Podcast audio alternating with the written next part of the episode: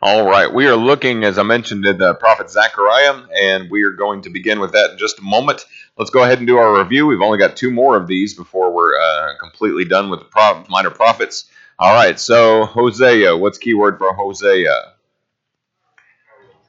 Harlot, right? You think of the hose and the harlot, the prostitute. And what's the analogy? What's the picture? What's that? Idolatry is what? unfaithfulness. Idolatry is equated with uh, harlotry in God's eyes, and God being married to Israel in a spiritual sense, and God having a special covenant, and Israel continually going after those uh, those idols. Uh, God equated that to harlotry, and He used a living illustration of Hosea and his wife, whose name was Gomer. That's exactly right. I always think of pile, but that's not right. You know, Gomer. Okay. Uh, Joel. What's the keyword for Joel? locust, and God uses the backdrop of a plague of locusts to talk about an invading army. It's uh, such that uh, Israel would have never seen it. Okay, uh, Amos. It's plumb line, exactly. Y'all are tracking, and uh, don't get to give your wife a hard time this evening. She was cheating last week, I think. So, but that's all right. God measures uh, Israel, crooked Israel, against the plumb line of His word, and if He finds them, uh, finds them wanting, and finds them crooked. Okay, Obadiah. Brother's keeper, yes, ma'am. Here's the Obed, and here's the two brothers that are the brother's keeper. Who is it a condemnation against? Edom. And who was Edom? Or who were descendants of Edom? Excuse me. Edom was descendants of Esau, exactly. And as they stood across the banks of the Jordan River and watched their brethren be taken in captivity and being uh, invaded, they just kind of said, well, it uh, serves you right, basically. And they didn't help them, and God held them accountable for that. All right, uh, Jonah. Okay, Jonah is the fish. Uh, Micah. Day in court. You have the sun, it's in the court, and God calling to witness to all of the elements in order to uh, show how his people had been unfaithful and show how it was that he was condemning them, right? Uh, the book of Nahum. Book of Nahum is a flood, exactly right. All right. Uh, Habakkuk. Habakkuk. The watchtower. And Habakkuk is doing what in the book? Do you remember? It's unique in a sense It's not God talking to uh, the people through the prophet, but it's the prophet talking to God on behalf of the people. Okay? It's uh, uh, Habakkuk going and saying to God, God, how is it you're going to use? What's the question? A more wicked nation to punish a less wicked nation. They're going to use uh, wicked Babylon to punish uh, wicked Judah, even though wickedness of Judah is not as bad as it is uh, in Babylon. And then he stands on the ramparts, he stands on the watchtower and says, Whenever I'm corrected, I'll see how God's going to answer me. Habakkuk chapter 2, right? And uh, that's, that's the message of the book. Uh, last week we talked about Haggai, and it's the temple. Temple, okay? He's getting a hug from the eye it's the prophet Haggai, and it is the temple. Um, what's the message of Haggai? What did we talk about last week that Haggai is trying to encourage the people to do? Go ahead and build the temple. Go ahead and finish the temple, as Janice said. That's exactly right. When you get to Zechariah, here's a Zechariah, okay? Doesn't exactly work, but uh, Zechariah is also about the temple. He's also about building the temple, but his um, his approach at doing so is um, a little bit different. Remember, Haggai and Zechariah are contemporaries. They're in the same city at the same time, prophesying about the same thing and encouraging the people to do the same thing, and that is to get busy in building the temple. A um, couple of facts that are there listed on your sheet. And for those of you that didn't uh, get a sheet, uh, most of these will be here on the PowerPoint, but uh, you may follow along with you. Zechariah's main uh, name means Yahweh remembers or God remembers. He was from a priestly family. Haggai, or Zechariah rather, chapter 1, verse 1. In the eighth month of the second year of Darius, the king of the, the word of the Lord came to Zechariah, the son of Berechiah, uh, the son of Iddo, the prophet. Okay, you look up some of those names and you realize that he was from a priestly family. Uh, also, back in Ezra chapter five and verse one, uh, like Jeremiah, like Ezekiel, he was both a priest and a prophet. There are over uh, 30 individuals that are called Zechariah in the Bible that you can uh, that you can clearly identify. This may have been the exact same Zechariah that Jesus referred to in Matthew 23, verse 35 in that context, uh, he was con- condemning the Pharisees. And you remember they were uh, making a statement saying, well, if we had lived in the days of our fathers, we wouldn't have persecuted and killed the prophets like they did. And Jesus says, well, what you're doing is you're really testifying to the fact that you're the sons of those people that killed those prophets. Okay, um, Zechariah, it seems, was uh, was one of the ones that was persecuted, and he was murdered uh, by the Jews there's a lot of Zechariah that's written in apocalyptic language. Okay, um, it's sometimes compared to Revelation. If you just look at, which we'll look at in just a moment, the visions of chapter 1, verse 7, all the way through chapter 6 and verse 8, you'll see some figures and some pictures that are very, very similar to the picture that John received in the book of Revelation. And we'll talk more about apocalyptic language here in just a few minutes. But that's kind of the, uh, the first half of the book. You'll find a lot of that about Jeremiah, or excuse me, Zechariah seeing all these night visions and then having to have somebody interpret them for him to understand exactly what it is that God is doing. Uh, it is the longest of the minor prophets. Uh, Zechariah is also the second most quoted Old Testament book. Anybody want to take a gander or guess at uh, what the first one is? What's that? Psalms is a good guess, but it's actually Isaiah. Is it? Uh, oh, okay. I didn't realize I'd put that on there. So you all cheated. There you are. Um, it's second only Isaiah and Messianic references. Psalm is a good guess, uh, and certainly the Psalms are quoted a number of times in the New Testament, but Zechariah is second only to uh, Messiah. Note that the background of the book is the same as Haggai. Okay?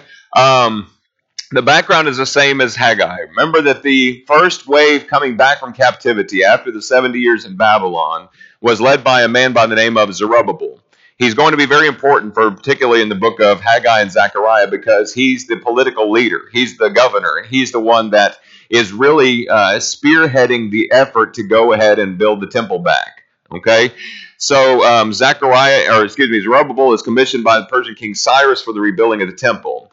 The return occurred in 538 BC, and these are important dates to note. It occurred in 538 BC as they began to lay the temple foundation in 536, just two years after they got back, they laid that temple, and then how many years was it until the uh, they actually began rebuilding the temple? It was 16 years, exactly right. So from 536 all the way to 520, you've got just the open slab of the temple that's there, uh, ready to have somebody build on it. But the people, well, what were they doing instead? Exactly. That's what the prophet Haggai condemns them for and says, uh, you know, through, the Lord says through Haggai, listen, you're living in your finished houses. You got nice rooms, you've got everything put away. And what about my house? And what did God withhold from the people because they built their own houses, but they didn't build his house from the book of Haggai? His blessings, the rain, there was a famine, there was a drought, right? There was a number of things that were going wrong for these people, and it should have been their first thought to say, maybe it is that we ought to go over here and rebuild this temple uh, before we do anything else. Okay? Remember that the first half or the first portion of Ezra should also be read in conjunction with Haggai and Zechariah in order to get a sense of what these people are going through.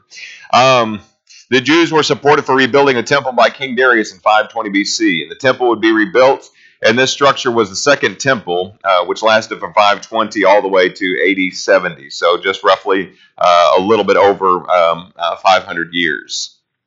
All right. When you begin to actually look at the picture of what Zechariah does, and um, as he begins to go through this, as we look at the outline of the text, um, chapters 1 through 8 if you want to divide chapter 8 from chapter 9, chapter 1 through 8 really seems like the spearhead event. Sorry?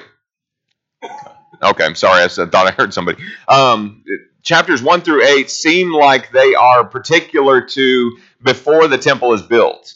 Everything he's saying up until that point is all about, come on, guys, let's get busy. Let's build the temple. Let's build the temple. Let's build the temple. From chapter 9 all the way through chapter 14, you've got more of the emphasis on the Messiah who is going to come and bless this temple, and he's going to come and reign and uh, walk through this temple and uh, continue to use this temple. And so the emphasis and the the effort uh, of his writing from chapter 9 through 14 is on the temple and the Messiah and his relationship to that. Okay? Whereas um, Haggai approached it from more a motivational standpoint. Let's get busy and build this uh, this temple. Let's get busy and do these things. Where Zechariah seemed to do is he goes into the psychology behind maybe why it is these people really haven't built their, uh, the, the house of the Lord. We'd mentioned also, Morris just mentioned it a moment ago from uh, Haggai, that the people got busy building their own houses. That was part of it, but that wasn't the total of the, the total of the picture. There seemed like there was some fear and trepidation about world events and about being taken over again and being uh, singled out for persecution because they were trying to accomplish the word of, uh, work of the Lord. Um, there was shell shock, it seems like, in a lot of cases for these people because uh, of course, they've been taken into captivity, but now they're concerned about maybe uh, saber rattling and people that are, you know, nations that are uh, threatening against nations, and they're looking at this from, you know, strictly from a fear standpoint to say we don't want to get busy doing this and make ourselves a target, paint a target on our back in order to uh, to to have the, the uh, house of the Lord rebuilt. And so it is that uh, you get to the outline of the text here and note what God does at the very beginning. Here is a call to repentance. Verse 2 The Lord has been very angry with your fathers. Therefore say to them, Thus says the Lord, Return to me, says the Lord of hosts, and I will return to you. Don't be like your fathers, whom the uh, prophets preached, saying, Thus says the Lord of hosts, Turn now from your evil ways and your evil deeds, but they did not hear me nor heed me, says the Lord. Your fathers, where are they? And the prophets, do they live forever? Yet surely my words and my statutes, which I command my servants the prophets, did they not overtake your fathers? So they returned and said, Just as the Lord of hosts determined to do to us, according to all our ways and according to our deeds, so he has dealt with us. And as God uh, issues this general call for repentance, here's something for the people to consider, and here's something for them to think about. Compare this just for a moment to the first uh, verses of the book of Haggai. Look at the first verses, a couple of verses of Haggai, uh, beginning cha- uh, chapter 1 and verse 3 uh, chapter 1 and verse 2, rather. Thus speaks the Lord of hosts, saying, The people says, This time has not come, the time that the Lord's house should be built. The word of the Lord came by Haggai the prophet, saying, Is it time for you yourselves to dwell in your paneled houses, and this temple lie in ruins? Now therefore, thus says the Lord of hosts, Consider your ways. You've sown much, you bring in little. You eat, but you don't have enough. You drink, but you're not filled with drink. You clothe yourselves, but nobody's warm. He who earns wages earns wages to put it in a hole in a, in a bag. Thus says the Lord of hosts Consider your ways. In the same kind of vein of repentance, Jeremiah, or I keep saying Jeremiah as I've been studying Jeremiah all week. Um, Zechariah comes and he looks at these people and he says, You need to repent. You need to change your ways. Whereas Haggai looks at it and says, this is what you're doing. You're living in your houses. The house of the Lord is lying in ruins. Jeremiah says, Zechariah says, consider your ways. Think about your prophets. Think about your fathers. Did they live forever? Didn't. The word's going to stand forever. And so it is. We need to obey it and we need to continue it. Okay? When you see what God's doing in this general call to repentance, it's not just God saying you need to change your ways, you need to find some way to do it. What God also does is, in order to build the temple, He's going to issue uh, Zechariah a number of what we call night visions in order to really encourage the people and give them the shot in the arm, the self confidence, so that they can go ahead and accomplish God's work. These are given in a lot of cases in apocalyptic language, and it's for us, uh, for us interesting, uh, interestingly enough, to take a look at and to really uh, consider here at this time. Look at chapter uh, 1 and verse 7 chapter 1 and verse 7. Remember the admonition that uh, Zechariah is making build the temple, make sure that the temple gets done. But here's the shot in the arm. On the 24th day of the 11th month, which is the month of Shebat, in the second year of Darius, the word of the Lord came to Zechariah, the son of Berechiah, uh, the son of Iddo, the prophet, saying, I saw by night and behold, a man riding on a red horse, and it stood among the myrtle trees in the hollow, and behind him were uh, horses, red and sorrel and white. Uh, sorrel is kind of a reddish brown, uh, according to most commentators. Then I said, My Lord, what are these? And so the angel who talked with me said, I'll show you what these are. The man who stood among the myrtle trees answered and said, These are the ones whom the Lord has sent to walk to and fro through the earth. So the angel, the angel of the Lord, underline that just for a moment. That's going to be important uh, when we come back and talk about it. So the answer the angel of the Lord, who stood among the myrtle trees and said, We've walked to and fro throughout the earth, and behold, all the earth is quietly resting. Then the angel of the Lord answered and said, O Lord of hosts, how long will you not have mercy on Jerusalem and on the cities of Judah, against which you were angry these seventy years? And the Lord ans- uh, answered the angel who talked with me with good and comforting words. That's always a good thing when God can speak good and comforting words to somebody. So the angel spoke with me, said, Proclaim, saying, Thus says the Lord, I am zealous for Jerusalem and, I, and for Zion with great zeal. I'm exceedingly angry with the nations at ease, for I was a little angry, and they helped, but with evil intent. Therefore, thus says the Lord, I will return to Jerusalem with mercy. Note this, my house shall be built in it What's the message of Zechariah? Build the temple. It's kind of like the locust when we talk about Joel. um, and says the Lord of hosts, My house shall be built in it, and a surveyor's line shall be stretched out over Jerusalem. Again, proclaim, saying, Thus says the Lord of hosts, My cities again shall spread out through prosperity, and the Lord again will comfort Zion, and again choose Jerusalem. From this first vision, you have Jeremiah.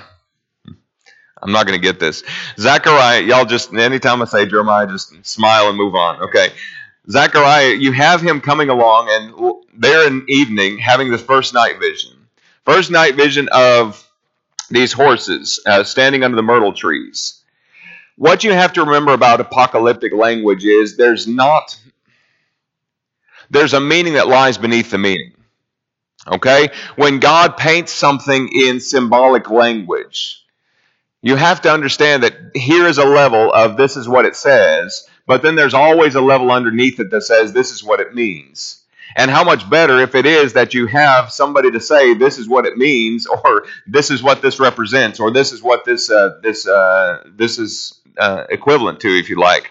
So you take the this is what it says, you peel that layer back, and take a close look at this is what it means here's God in control of these horsemen or these uh, these people that are um, the ones, verse 10, who are walking to and fro throughout the earth.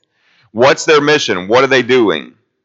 They're the ones, verse 11, we walk to and fro through the, uh, through the earth, and behold, all the earth is quietly resting.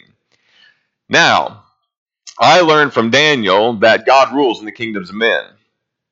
You see that message clearly that God is the one that causes a nation to rise and causes another nation to fall. What it seems like these horsemen are doing is really going about and checking on things, but also accomplishing God's will in the earth. Now, if all the nations of the earth are quietly resting, as he says there in verse 11, then what's an optimal time to do? Sorry, if all the earth is resting, if everything's at rest, if there's not really any kind of global struggles or power that's, that's happening, what is it for the Jews an optimal time to do? Build the temple. There's the answer. And here's God giving them a shot in the arm, saying, Look, you know, I'm I'm still ruling the kingdoms of men. God's giving a comforting answer. Uh, he speaks with uh, Zechariah good and comforting words. The angel proclaims, says, proclaiming, thus says the Lord of hosts, I'm zealous. Build the temple. Get it going. Build it up. It's time. Note just for a moment, I told you to underline angel of the Lord, verse 11. You see the angel of the Lord in a number of different contexts throughout Scripture. What's fascinating about this, well, let me get to this. Genesis 16. Genesis 16, you don't have to turn there, I'm just going to mention it. But Hagar, whenever she ran away from her mistress Sarah into the wilderness, the angel of the Lord met her there and appeared to her and said, Hagar, what are you doing? So go back and spe- spoke good and comforting words to her. And uh, Hagar called the place the, the, the God who sees. Okay? Angel Lord was there on that occasion. Angel, angel Lord was there and talked to Abraham, whatever it was that he was about to sacrifice Isaac. Uh, Abraham had already reckoned, uh, uh, reckoned Isaac dead in his mind in Genesis 22, but it was the angel Lord that called out to him and said, Abraham, don't do, your, don't do the lad any harm. The angel Lord did that. You have the angel Lord in Exodus chapter 3 and verse 2 speaking to Moses from the burning bush. You have the angel of the Lord in Joshua 6 speaking to Joshua and saying, I'm the commander of the armies of the Lord. Here's how you're going to take Jericho in Joshua 6. You have the angel Lord appearing um, for strength for Elijah after it was that he fled uh, from, uh, from Mount Carmel in 1 Kings chapter 19 verse 7. When the angel of the Lord appears, it's usually in the Old Testament a comfort for God's people. Here's the thing though, before Zechariah, write down in the margin of your Bible Isaiah 37 36. Isaiah 37 36. Isaiah 37 36 is the last time in the Old Testament that the angel Lord has been mentioned before Zechariah mentions it. Isaiah 37 and verse 36. It's the first appearance of the angel of the Lord in almost 200 years. What's the angel of the Lord counseling the people to do? Build the temple. That's exactly right. You have the angel of the Lord who's appearing in the book of Zechariah to give the shot in the arm to these people to say it's time to get busy on the house of the Lord. All the nations are at rest. We've had on the, the horsemen going to and fro throughout the earth. Um, and here's an opportunity for you to, uh, to, um, to accomplish God's will. Look at night vision number two, beginning verse 18. Night vision number two. Zechariah says, I raised my eyes and looked, and there were four horns. And I said to the angel who talked to me, What are these? What's Zechariah interested in? This is what it says. This is what it means. Let's peel that back. What is the four horns? And he says, These are the horns that have scattered Judah, Israel, and uh, Jerusalem. And the Lord showed me four craftsmen or four blacksmiths. And I said, What are these coming to do? And he said, These are the horns that scattered Judah so that nobody could lift up his head, but the craftsmen or the blacksmiths are coming to terrify them, to cast out the horns of the nations that lift up their horns against the land of Judah to scatter it. Second night vision. First one is here is God as your prosperity. God's going to prosper you. He's given you the opportunity to. Second night vision is here is God as the punisher of the nations who punished you. God's going to take care of it. When you see horns, particularly in apocalyptic literature, in uh, you know uh, the book of Daniel and prophet Zechariah and the book of Revelation, horns represent power, authority, or kings in a lot of cases.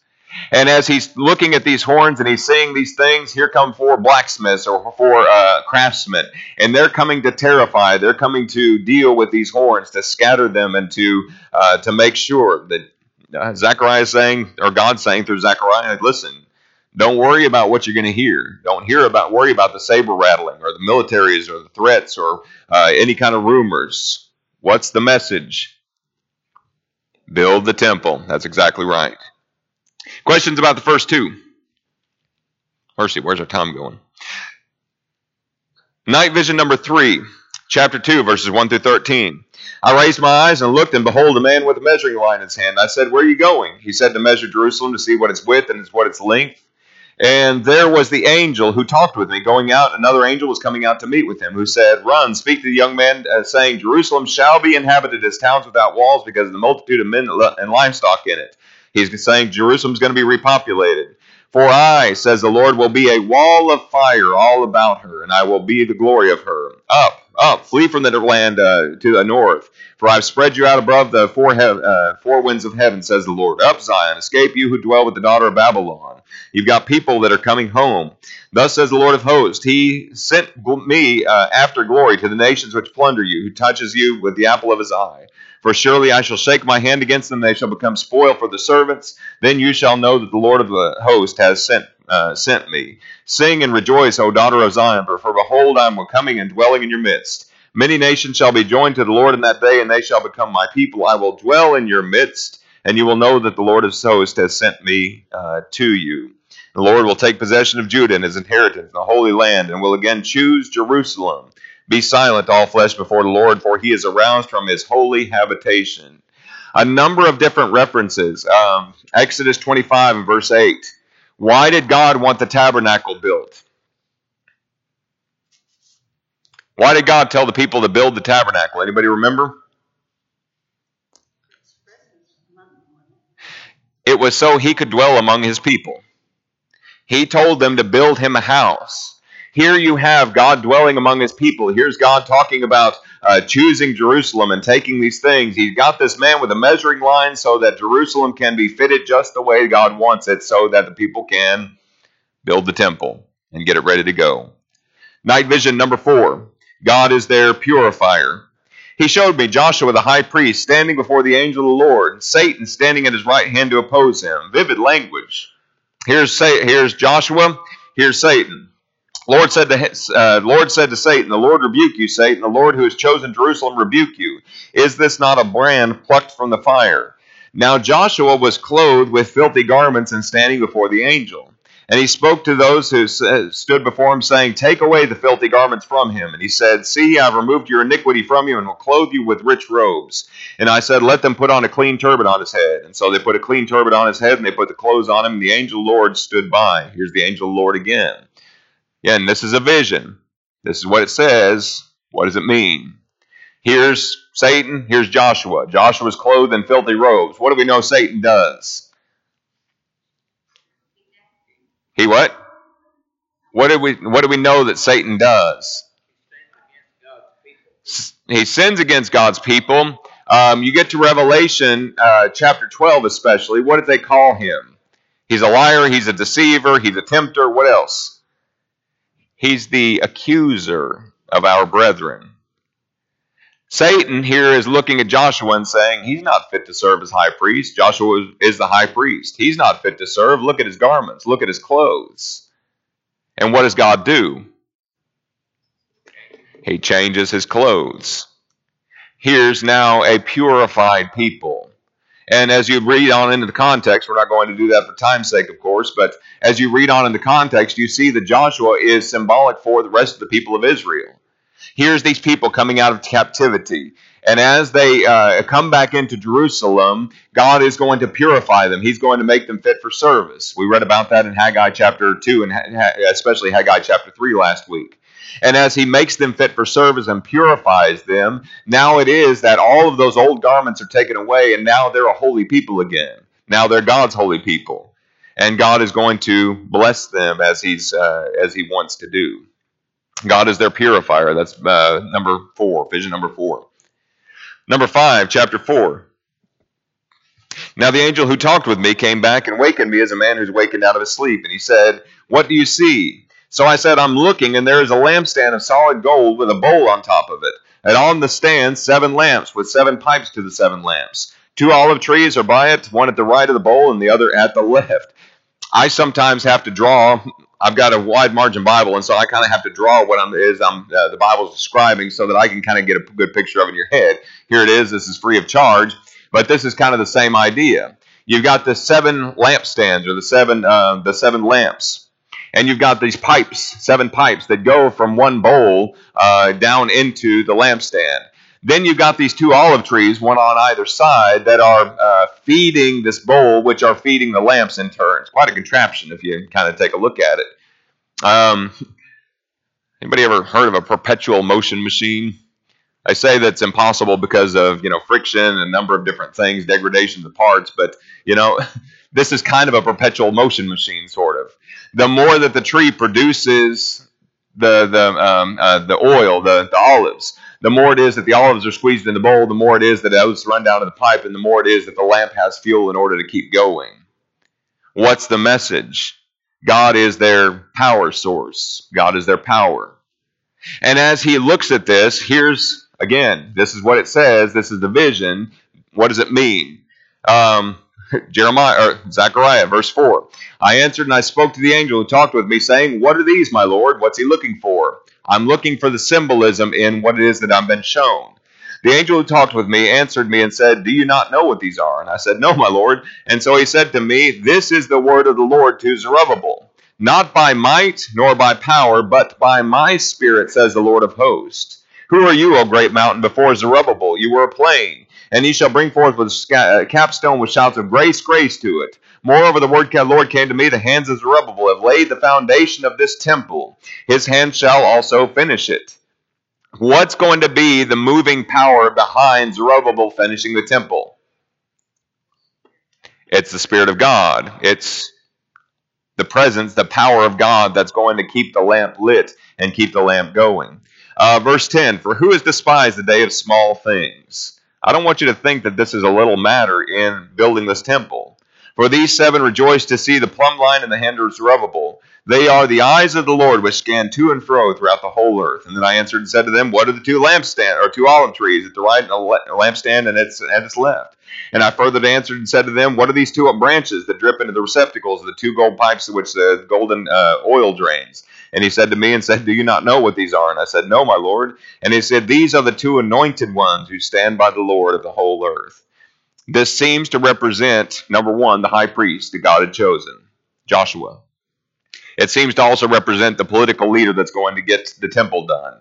You've got the religious leader, you've got the political leader that are both feeding this by the Spirit of God, and it is that God's word and God's mission is, are still going forward and still being accomplished as the temple is being built. All right. Please don't lose the focus of what we're talking about. We're talking about building the temple if I begin to look at this apocalyptic language and try and say, "Ooh, well, this represents uh, the New World Order, the, uh, the the Illuminati, and this is you know this is this," that you miss the point because the whole point is Zechariah trying to motivate these people in order to get them to build the temple. If we start trying to assign other meanings to it then what's just immediately here in the text about Zechariah saying, What is this? Do you not know what this is? No, I don't. Well, this is this and we try and assign a completely different meaning to it, kind of like sometimes uh, late night evangelists have a tendency. I wonder why it is that they have those people on, you know, at the middle of the night. I don't know if they sound more coherent to people that you know have been up for you know 18 hours and they're sitting there watching that. You know, oh, this is just like the prophet Zechariah prophesying about this this disaster, this thing, or this thing, or this thing. You know what? We miss the message of Zechariah if we forget that it was written to them first. Are there practical applications for us? And the answer is yes, absolutely. Is there hope in God powering us and keeping us building the temple of the body of Christ, as um, verse First Corinthians chapter three, verse seventeen talks about that we are the temple of God, and as we build our temple, can we imagine that uh, it's God, the same God who uh, motivated and helped these people, that He's going to continue to help us and motivate us as we uh, as we continue to go? The answer is yes there's a lot of lessons here, but we can't get so hung up in the apocalyptic language that we miss what he's saying to these people during this time. Yeah? All right, questions or comments about that? I've gone for many, many, many, many years hearing and speaking the word Zerubbabel instead of the way you pronounce it. Uh, that's. Did, did you, did, is there some kind of authority on the pronunciation? Of that word? Probably, but I'm not it. Yeah. Um, I sounded out kind of the way that it. Uh, Zerubbabel uh, literally means um, seed of Babel, um, seed of Babylon, uh, and so you've got the Babel at the very end of it. Um, you know, Tower of Babel, Zerubbabel. I yeah, I don't know. It depends on if I put the right emphasis on the right syllable. So. Sorry. That's your that's your laugh for the evening. Um, yeah, I don't know, Danny. Um, there probably is a correct way to pronounce it, but I honestly don't know what it is. So, um, you got night vision number next, uh, chapter five, number six. God is their purger. God's going to purge the evil out of Jerusalem. Here's a flying scroll. Never seen a flying scroll. Scroll. I don't know what that looks like he says, verse 2, What do you see? And I said, I see a flying scroll. Its uh, length is 20 cubits, its width 10 cubits. He said to me, This is the curse that goes out over the face of the whole earth. Every thief shall be expelled according to the scroll. Every perjurer shall be expelled according to that side of it. God's going to send out the curse. That's what it is. This is what it represents. This is what it means. It shall enter the house of the thief and the house of the one who swears falsely by my name. It shall remain in the midst of his house and consume it with its timber and stones. Here's God removing the curse and removing the evil out of Jerusalem. So it is that people can what? Let's build the temple. Exactly right. Um, night vision number seven begins at verse five. Here's a woman who's in a basket. Um, they put a lead disc on top of this basket, this ephah. And he says, verse 8, what is this? Here's a woman sitting in the basket. He says, This is wickedness. He thrust her down in the basket and threw the lead cover of its mouth. And I raised my eyes and looked, and there were two women coming from the winds of their wings, for they had wings like the wings of a stork. And they lifted up the basket between the earth and heaven. And I said to the angel who talked with me, Where are they carrying the basket? He said, To build a house for it in the land of Shinar. Shinar, where Babel was. So, kind of references back in Genesis 11 where um, where they built the Tower of Babel. I don't know. Um, He says the basket will be set on its base when it's there. Build the temple. Wickedness, evil has been removed. But lastly, what he's going to talk about in the last night vision is God is their peace. Chapter 6, verses 1 through 8. I turned to raise my eyes and looked, and behold, four chariots were coming from between the two mountains. And the mountains were mountains of bronze. With the first chariot were red horses, the second chariot black horses, the third chariot white horses, the fourth chariot dappled horses, strong steeds. And I answered said to the angel who talked with me, What are these, my Lord? And the angel answered said to me, These are the four spirits of heaven who go out from their station before the Lord of the earth. And the uh, one with the black horses is going to the north country, the white are going after them, the dappled are going to the south country. The strong seeds went out, eager to go, that they might walk to and fro throughout the earth. And he said, Go walk to and fro throughout the earth. And they went and walked through and fro throughout the earth. And he called to me and spoke to me, saying, See, these go to the north country, have given rest to my spirit in the north country. Here's God's mission. Here's God's people. They're going to go up to the north. They're going to go down to the south. They're going to take care of whatever it is that's that's troubling Israel. Um, maybe to the north of the land of Israel, maybe to the south of the land of Israel. But here's the message: You people get busy and build a temple. Question: What book does this sound like?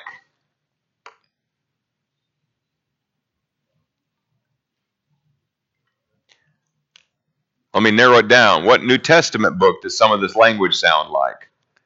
It sounds like Revelation. Flip over just for a moment to Revelation. Now, again, realize that this is not delving into every single little detail and trying to understand what it is we're talking about. But, brothers and sisters, I'm convinced that the more you know your Old Testament, and especially the more you know about the Old Testament prophets, the more it is that you're going to understand some of the language and some of the uses of the symbols in the book of Revelation. It's the same thing. This is what it says, this is what it means. Revelation is, um, the first word is apocalypsis. What word does it sound like? Apocalypse. And we think apocalypse end of the world type of thing. Apocalypse is just simply an unveiling. It's a pulling back of the curtain to paint the picture of whatever's there on the stage. It's nothing that has to do with uh, perhaps the end of the world as we think of it, but it's God about to do something on the earth. It's God about to do something for his people. You look at chapter 6. You look at chapter 6. And you see, now I saw, John says, when the Lamb opened one of the seals, and I heard one of the four living creatures saying with a voice like thunder, Come and see. And I looked, and behold, a white horse. He who sat on it had a bow, and a crown was given to him, and he went out conquering and to conquer. He opened the second seal. I heard the second living creature say, Come and see. Another horse, fiery red, went out, and it was granted to the one who sat on it to uh, take peace from the earth, and that people should kill one another. And there was given to him a great sword. I opened the third seal, and I heard the third living creature say, Come and see. So I looked, and a black horse, and he who sat on it had a pair of scales in his hand. And I heard a, uh, a creature, a voice the creature in the midst, uh, four living creatures saying, A quart of wheat for a denarius, and three quarts of barley for a denarius, and don't harm the oil and wine. When he opened the fourth seal, I heard the voice, uh, voice of the fourth creature saying, Come and see. And I looked, and behold, a pale horse. The name of him who sat on it was Death, and Hades followed with him. And power is given unto him over a quarter of the earth to kill with the sword, and hunger, and death, and by the beast of the earth. As you look at these things, and you see these four different horsemen, people immediately want to begin to rub their hands together and say, All right, let's see what we can do in modern day society, and talking about assigning meaning to all four of these different horses. First of all, did you notice they're the same colors as the ones that went out here in the book of Zechariah? I don't know if that has anything to do with it, but I understand that if I know a little bit more about what that it was that they were in Zechariah, then it's probably going to help me a little bit more in Revelation. What you'll also find is here's people that'll look at it and say, all right, here's the devil getting reared up. You know what? The devil hadn't made his appearance here in the book of Revelation just yet. In fact, the, uh, the devil's not going to get to, uh, going until you know primarily chapter 12. You begin to see him uh, making war with uh, different different people. So here's what it says. What does it mean? It's still God ruling in the kingdoms of men. It's still God allowing things to happen here on the earth, things like pestilence and things like fire and things like famine and things like death.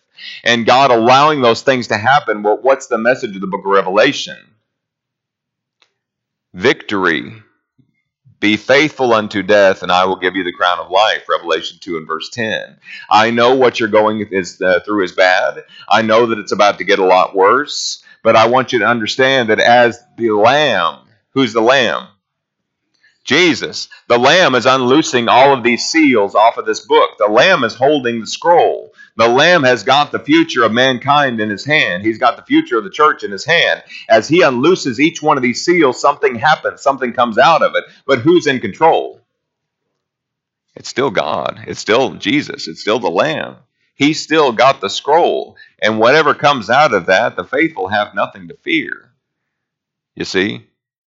And so, where people want to rub their hands together and wring their hands and, and begin to say, oh, look, it's the seventh seal, you know, and here's the sign of this and this and this, you miss the message of Revelation. And you miss the fact that God's got the whole thing in his hand. And God's in control. And everything else is just about us remaining faithful to his cause. What's God's message to us today? Be faithful, but build the temple. build the temple, the church. Edify, build up one another, encourage one another, evangelize, go and tell the people about the good news that they can be the children of God, build the temple. God says, Don't worry about the future, I've got it in my hands. You do what I've told you.